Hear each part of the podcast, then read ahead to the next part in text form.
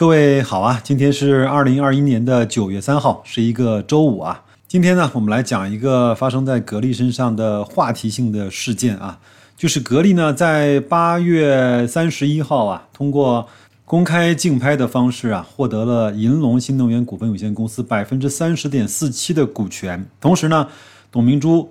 将其持有的百分之十七点四六的股权对应的表决权委托公司行使。那么这样的话呢，整个格力对银龙行使表决权的部分达到了百分之四十七点九三。那么银龙呢也会成为格力电器的控股公司。今天呢，这个节目大家就来跟白老师一起来看一下格力、董明珠和银龙的那些前世今生。故事呢，要从二零一五年开始讲起啊。二零一五年的八月十八号，在六年前，大概就是现在这个时间呢，格力呢想用一百三十亿的估价来收购整个银龙，但是呢，那一次的提议呢，经过了一些投票之后，被股东所投票否决掉了。那我当时看了一下原因呢，主要否决的理由呢有以下的几条，第一个是。估价太高，估了一百三十个亿。那从这一次的股权竞拍来看呢，格力呢是用十八点二八亿啊获得了银龙约百分之三十点四七的股权。那这样我反算的话，格力这次去竞拍银龙呢，大概估值呢是六十个亿，就比当年的一百三十亿呢打了一个五折还要再多。所以这次呢，应该来看。不算太贵了，但是我不知道很多人是怎么对这个价格进行解读的。第二个呢，格力呢是希望用定向增发的方式啊，来去用十五块五毛七的价格去增发股份呢，去募资去收购这些银龙的股份。第三个呢，大家认为银龙呢这个整个碳酸锂的技术呢，在当年。来看不是那么成熟，或者是不是那么的先进。当然，这个里面也有对董明珠的所谓的一意孤行啊，给他了一点颜色看看。所以那一次呢，董明珠其实是有一点点耿耿于怀的。那后来呢，他在二零一六年的十二月十五号呢，在人民大会堂啊举办了一个中国制造高峰论坛啊。他和他的一个朋友圈，包括像中集、京东、刘强东这些公司呢，包括大连万达一块儿呢，去获得了珠海银隆百分之二十二点三八的股权。那么其中，董明珠的个人啊，他对银隆的增资达到了百分之十七点四六，成为了银隆的第二大股东。一直到今天呀，格力和银龙之间的故事呢，就一直没有停止过。那么，一直到了二零二一年的八月三十一号，正式呢，格力对银龙进行了这种所谓的控股和收购吧。那我们来看一看，如果各位现在还不知道银龙是一个什么样的公司的话，正好这一期节目听白老师的讲解，我相信大家作为一个个人投资者，知道这些也就够了。银龙呢是成立于二零零八年，它的主要的核心技术呢是碳酸锂的电池，包括它有电池、电控、电机、充电设备，包括智能的储能以及纯电动的车的这种研发。他当时呢那个老板叫魏银仓，但是他也没有一个特别好的下场，现在好像在美国一直也不敢回来啊。那银龙呢，它主要是。现在我们能够看得到的主要的核心产品，其实就是这些商用车、专用车两大类啊。其中我呢专门是到它的网站上啊去看了看它的产品，呃，因为在南京呢，呃，市面上跑的公交车，特别是新能源的公交车呢，主要是有两个品牌，第一个就是比亚迪，是最早进入南京市场的。第二个呢，随着格力在南京的投资越来越大，那随着呃董明珠呢和管理层啊，市政府的关系越来越好，那么银龙的公交车也慢慢的悄然进入了南京。现在其实，在南京的公交市场上，也大概占据了半壁江山。他现在在北京、天津、成都、南京、洛阳、西安、武汉、长沙、青岛、哈尔滨、杭州、海口、珠海呢等一百三十多个城市呢进行公交车的运营。从白老师个人啊，有时候上班啊，包括出去办事儿呢，会乘坐公交车来看。我打心里话，我不吹不黑，银龙的公交车做的不比比亚迪的差。各位呢可以看一看我在节目信息区啊留的那几张图片。那第一张图片呢是银龙的公交车的系列产品，它包括大过七米的、十几米的，还有双层的巴士，还有就这种仿古的观光车。如果在北京的听友听到了这期节目之后呢，可以去看一看天安门前长安街上跑的一路的公交车，就是银龙的大海豚系列的公交车。是个非常漂亮的车。另外呢，还有一个复古的观光巴士，我们把它俗称叫做“叮当车”啊。这是第一个最核心的主要产品线。第二个呢，我认为也是它非常非常有潜力的部分，就是那个专用车的系列，包括市政垃圾车、商务车、物流车，包括现在很多京东的一些呃智能的呃配送，用的就是。呃，银龙的物流的专用车，包括还有呃摆渡车、叉车、牵引车、低速的观光车，包括一些在矿场用的一些呃矿卡，包括渣土车，这些呢，我待会儿会讲它为什么在这些产品上，在这些行业上会发挥它以后非常大的优势啊，因为。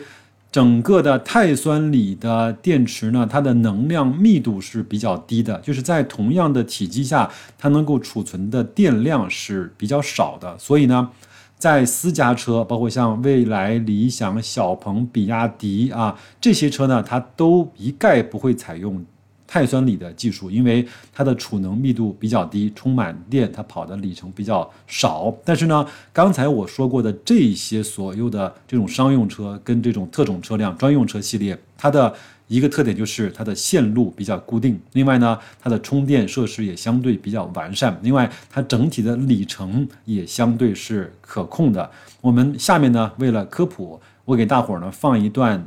音频，各位可以去了解一下，到底什么是银龙的碳酸锂的技术？它有安全性，包括耐低温、耐高温、充电速度特别快的这些优势。听完之后，白老师再给大家讲一些银龙的一些故事，以及我对格力在控股银龙上面可能会带来的一些发展的可能性。好吧，我们音频之后再回来。在广东珠海的这家新能源公司。一辆纯电动公交车正在进入公司的充电示范区进行充电。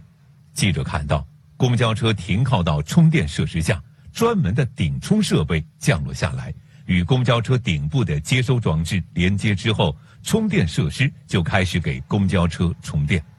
通过显示屏上的数据，记者看到，充电前车辆的剩余电量为百分之三十三。充电三分多钟，电量就上升到百分之六十以上。仅仅八分钟，这辆公交车的电量就充满了，显示为百分之九十九。像这台八点五米的海豚公交的话，我们是按照四十公里等速法匀速行驶，它的续航里程可以达到一百一十五公里。按照如果正常的公交模式的话，它的续航里程大概在八十公里左右。梁工告诉记者。城市公交车线路固定，一个来回的公里数不会超过一百公里。利用公交司机休息的时间充电，可以充分发挥碳酸锂电池充电快的优势。另外，碳酸锂电池还有循环寿命长的优势。在这家公司的电池研究院，有一块从二零一四年就开始进行充放电循环试验的碳酸锂电池，如今六年时间。充放电已经超过三万次，这就是我们刚才看到那个电池的一个循环曲线图。我们可以看到呢，呃，这个做了接近四万次，三万八千四百次。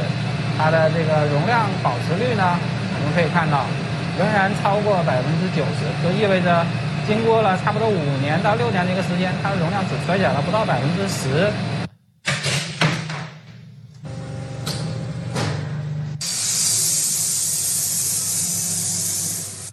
在另外一间实验室，技术人员给记者演示了碳酸锂电池跌落、针刺、切割试验，特别是钢针刺穿进电池后没有发生燃烧、冒烟等现象，而且电池还能正常使用，演示的灯泡还亮着。碳酸锂电池同样具有宽裕的环境温度，在实验室里，记者看到，模拟试验的最低温度是零下五十摄氏度。最高温度达到了六十摄氏度。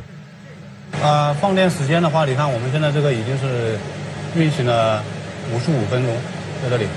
五十五分钟。对，这个上面对，对，碳酸锂电池它可以在负五十的环境下进行正常的充放电。尽管碳酸锂电池有长寿命、高安全、充电快的优势，但是碳酸锂电池的能量密度不够高，却是它眼下要提升的一个重点。音频听完了，我相信各位呢对碳酸锂这个技术，包括在公交上面的一些应用呢，已经完全的都已经清楚了。因为它的站点呢非常固定，充电的设施也比较完善，充电快的情况下，它只要利用啊公交车司机休息跟等待进站出站的过程中，就把电就可以充好了。这个是一个非常非常好的使用场景。另外呢。在这段时间，其实有一个板块啊，在 A 股涨得特别的好，就是储能，你知道吗？储能是白老师最看好。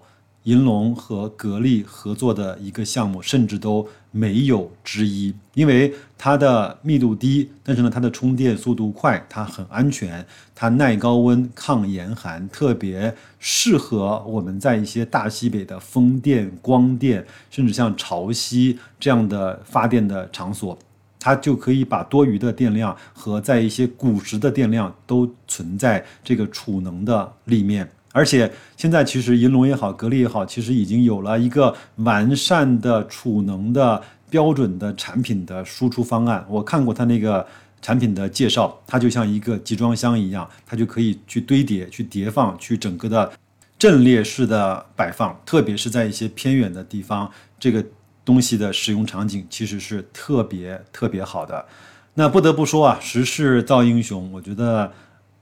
在合适的时间，你要进入合适的板块，搭上了合适的赛道和风口，才会有更好的发展。你说，到底呢？格力在二零一五年就提出了对银龙的全面收购，一直到了今天才尘埃落定的情况下，在这个赛道上还有没有格力的一席之地呢？但是我相信，在储能这个方面，未来的路还非常非常的长。碳酸锂呢？它虽然能量密度低，但是呢，它每年都会用比较慢的速度在增加它的能量密度。我我想直到有一天它会到了一个大家都能够接受、可以使用、也可以购买得起的这样的一个产品。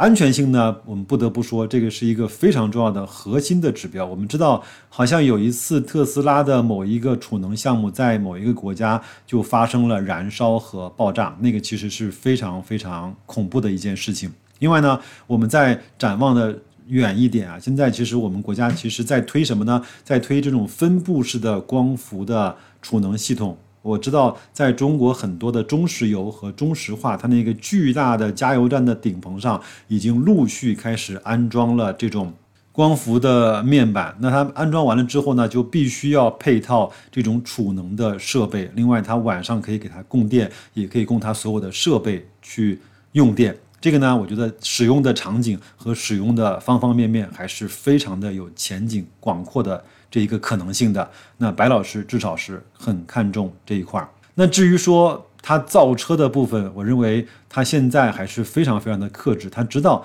自己的强项呢，在商用车、在公交车、在特种车辆、在距离固定、线路固定、充电设施完善的这一些特种行业上，它是有大把的发挥的空间的。我曾经去过很多的。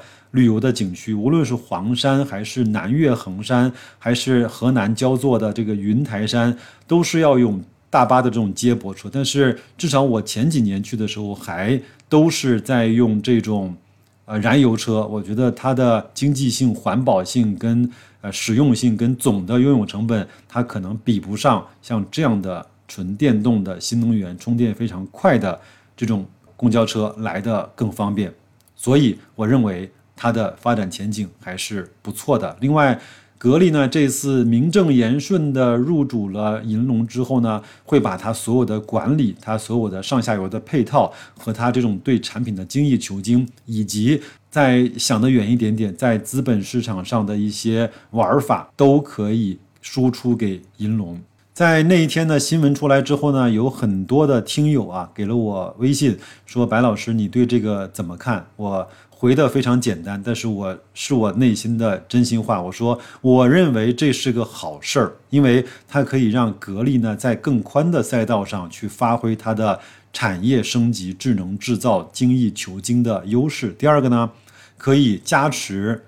格力呢，在汽车这个产业上，无论是对空调还是对制造上面的更多的投入和实验。第三个，可以让格力在新能源、包括智能家居、我分布式的光伏的储能的上面，形成了一个格力独特的自身的闭环。但是呢，我一个人在这说归说，乐归乐，资本市场是不是看好，我也不知道，有可能。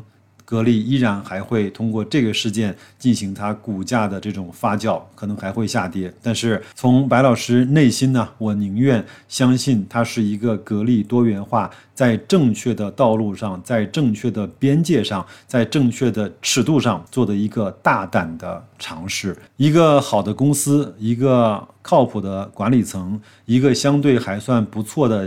朝阳的产业为什么不能够给这样的公司多一点的包容、多一点的机会和多一点的想象空间呢？好吗？那我们后面呢再听一个音频，看看董明珠对这个事情他当年是怎么看的？你看看他到底是瞎搞，还是从今天看到三四年以前，他其实是有一点点的远见呢？那就这样，祝各位工作愉快，投资顺利，再见。下午五点半后，格力员工下班，在格力电器门口，企业班车一字排开，占据了多半条道路。他们正等待即将搭乘的员工。如果稍加注意，不难发现，这些格力的班车大都带有梅花车标。这些车就是银龙新能源汽车。二零一六年，董明珠想为格力和这家汽车品牌牵线搭桥时，又在行业内外引发了强烈的反应。银龙这个事还是有很多故事的。当时我们格力进行调研的时候，第一个就是我认为这是国家战略，银龙的这个碳酸锂技术。它最大的亮点就是我看到的是，第一，它解决了安全问题；第二个，这个技术优点就是高温低温没有任何影响；第三个，它有一个最大的亮点，充电快。家电背景的企业为何突然又要造汽车，而且是新能源汽车？董明珠说，她看中的是银龙新能源汽车的一项核心技术。储能，储能顾名思义就是一种储存能量的技术，它在我们生活中更多是一种电池的形式存在。储能技术的开发利用被认为是新能源产业的最后一块蛋糕，让国内外众多致力于进入新能源领域的企业趋之若鹜。而这项技术在董明珠眼里是未来智能家居中一个必不可少的装备。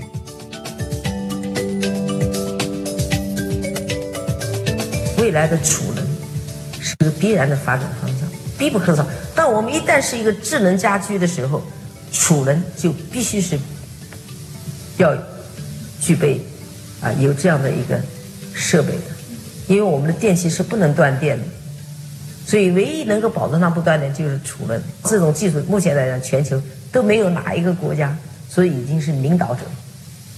那我们为什么不去挑战一下呢？